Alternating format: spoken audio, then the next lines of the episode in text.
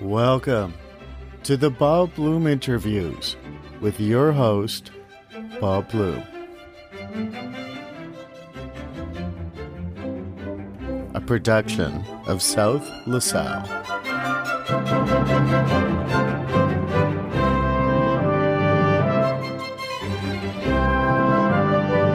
Welcome to episode four of the Bob Bloom Interviews podcast, Guide for Guests. Today is Saturday, April 1st, 2023. The Bob Bloom Interviews is my monthly podcast where I interview people involved in the PHP language to be published at least monthly on the 15th of the month. My main interview focus is pairing PHP with serverless platforms. This is your podcast host, Bob Bloom. A famous vaudevillian comic who made it big in post World War II Hollywood reportedly gave this advice get an act. That is exactly my attitude when it comes to my podcasts. I have to have an act. Why are listeners going to listen to me? Who are my listeners? And now that I want sponsorship, why would anyone want to sponsor my podcasts? For this podcast, my interview show, I keep thinking of one single word substantive to have interviews of substance.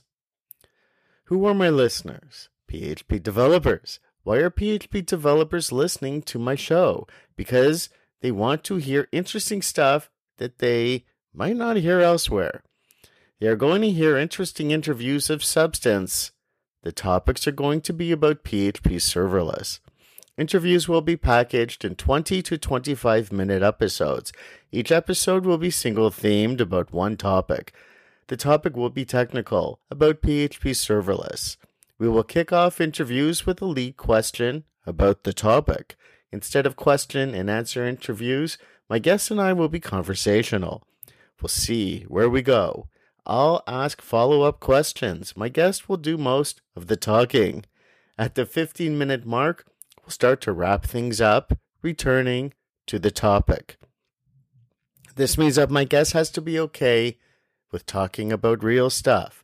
Our interview will have no substance when my guest does not want to talk substantively, since my act, so to speak, is doing substantive interviews.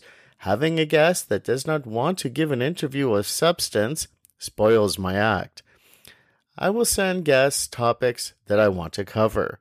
I will send my guests questions that I want to ask. My guests will pre approve topic and questions. There will be no surprises.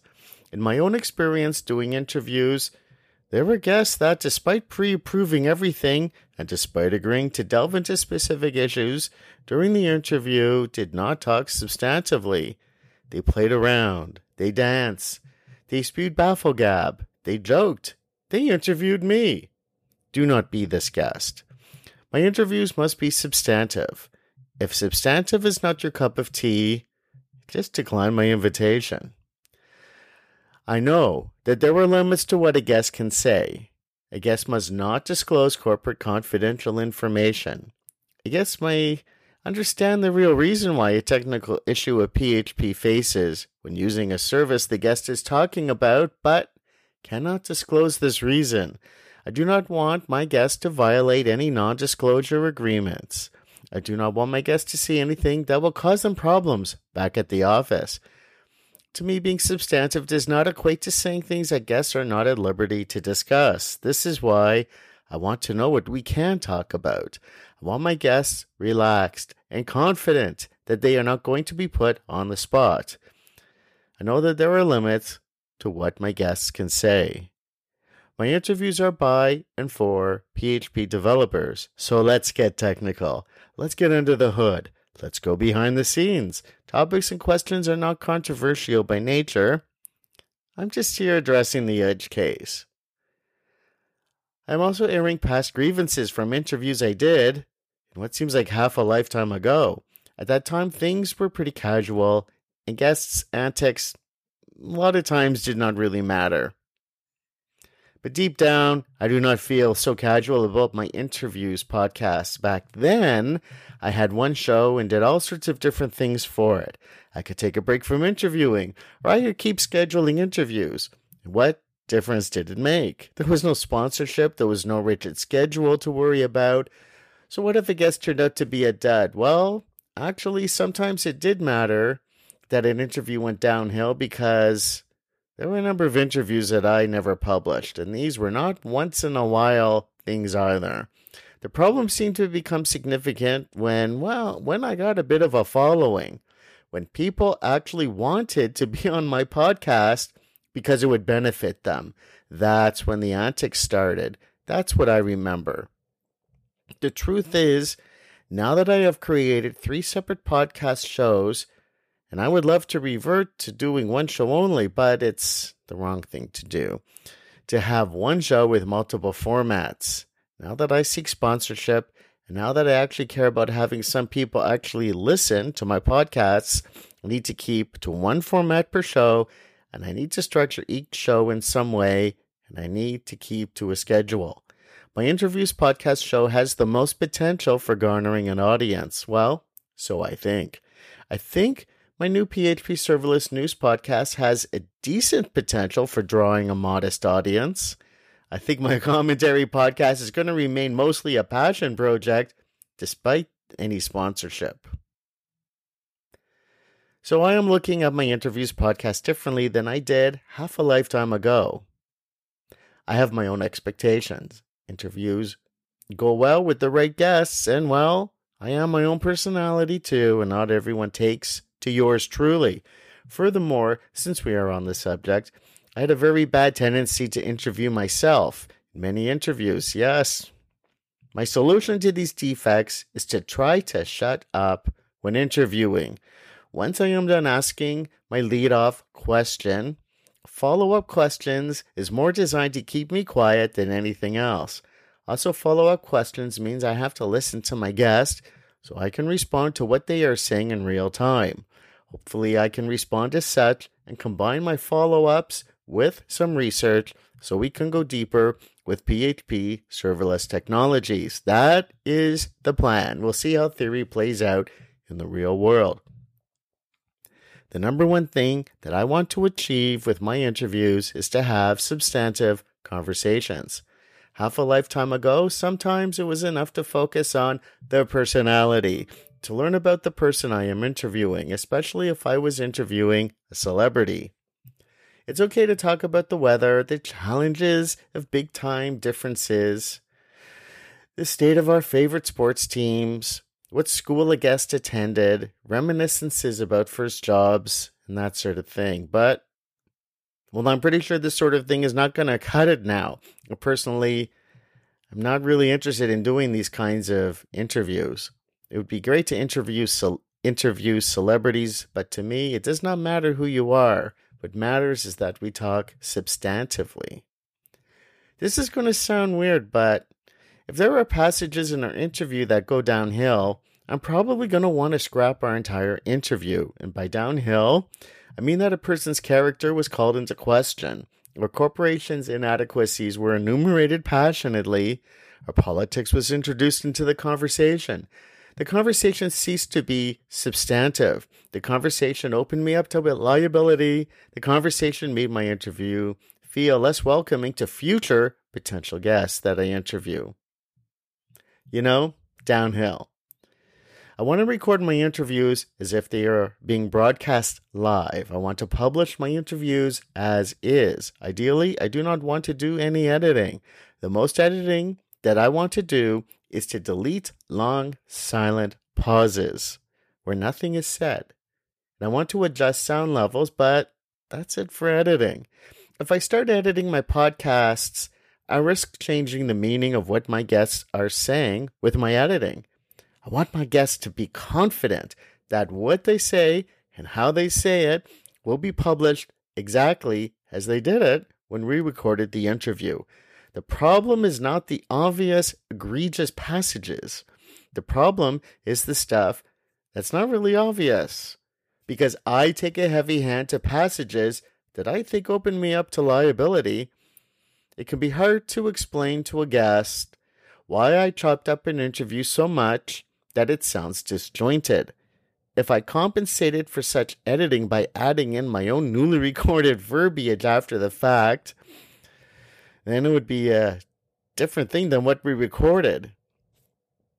Sure, I reserve the right to all final edits, including the right not to publish an interview. However, I would rather not do any editing. I want to publish our interview as is, not even editing out the long silent pauses. And of course, I would rather publish my interviews than not publish them. Something that I have done in the past was ask my guests if it was okay that I excise a specific passage. Sometimes I did so while recording and then delete that entire sequence during editing. Sometimes I catch something while editing and email my guest for their permission to excise that passage. Sometimes I ask my guest to preview my final audio production file to make sure they are okay with everything, perhaps pointing out a passage in particular, and perhaps just not. In general, it is better for me to scrap an entire interview than to edit an interview because I want to avoid disputes that I am manipulating interviews during editing for my own, perhaps nefarious purposes. And what happened in days gone by, guests treated our recordings as being live because I they knew I was just apt to publish our interviews as is, with very little or no editing. It really did make for a better interview. I have no recollection of a guest getting angry at me because they thought I was manipulating the interview during editing. Nor do I have any recollection of anyone getting angry at me because I chopped something out. To the best of my knowledge, word did not get around that people should avoid doing interviews with me. I want to enjoy people not getting angry at me while doing my new interviews podcast show of all the things to worry about, would you believe that at, that at the top of my list is swearing? And not because I am personally offended, because really I don't give a shit about swearing on my podcasts. However, in my experience doing podcasts, interviews, or just commentary, swearing is like potato chips. You can't have just one. Diminishing returns hits hard with swearing. At some point, and that point comes much sooner than later, swearing loses meaning. It conveys nothing. All our listeners will hear is the swearing, even when you use the word shit.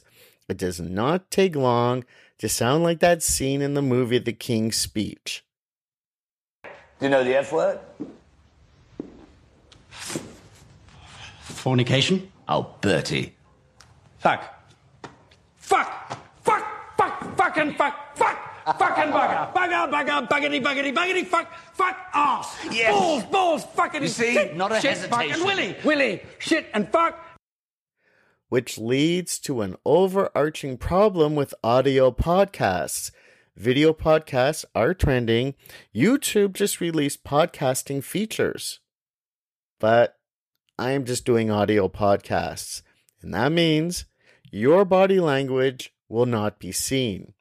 Your body language conveys a lot of meaning to what you say. Your facial expressions, your body's movements, your hand gestures, these are very important nonverbal signals to people about what you mean. With the benefit of body language, colloqu- excuse me, colloquialisms, colloquialisms, turns of phrases, popular culture references, and swear words have meaning. With the benefit of body language, colloquialisms, turns of phrases, popular culture references, and swear words have meaning. Wording that in and itself is vague conveys meaning nonetheless because nonverbal body language compensates with specific meaning that vague wording lacks. What happens when people cannot see your body language? All our listeners have to go on is what you say and how you say it. There is no other way to convey meaning. That we are doing substantive interviews is not a help either. Being vague is the opposite of being substantive. We need to be precise, and this is easier, much easier said than done. But let's try. Be precise, steer clear of terminology, steer clear of bafflegab, and just talk plain English. I will interview one person at a time. Guests will enjoy my undivided attention. I do not do controversies, real or manufactured. I do not do shock jock. I do not critique, criticize, nor denigrate people or companies. When critiquing technologies, I am specific, if I critique at all. I want to sleep well at night, which means not worrying about getting sued or getting ceased and cease and desist orders. It is preferable that guests use an external microphone. Dogs bark, horns honk, sirens blare. There are children about. No worries, we'll keep recording nonetheless. There are no hermetically sealed recording environments anymore.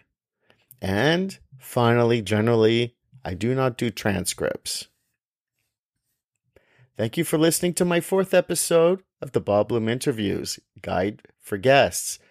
My next podcast episode should be my first interview, which at this time has not been booked. You have been listening to a South LaSalle production. Opinions expressed are not necessarily those of South LaSalle, Bob Bloom, nor of the organizations represented. Links and materials discussed on air are available in the show notes for this show. Information contained herein have been obtained from sources believed to be reliable, but are not guaranteed. Podcasts are released under copyright, rights are reserved. Email correspondence to the attention of Bob Bloom at bob.bloom at lasallesoftware.ca.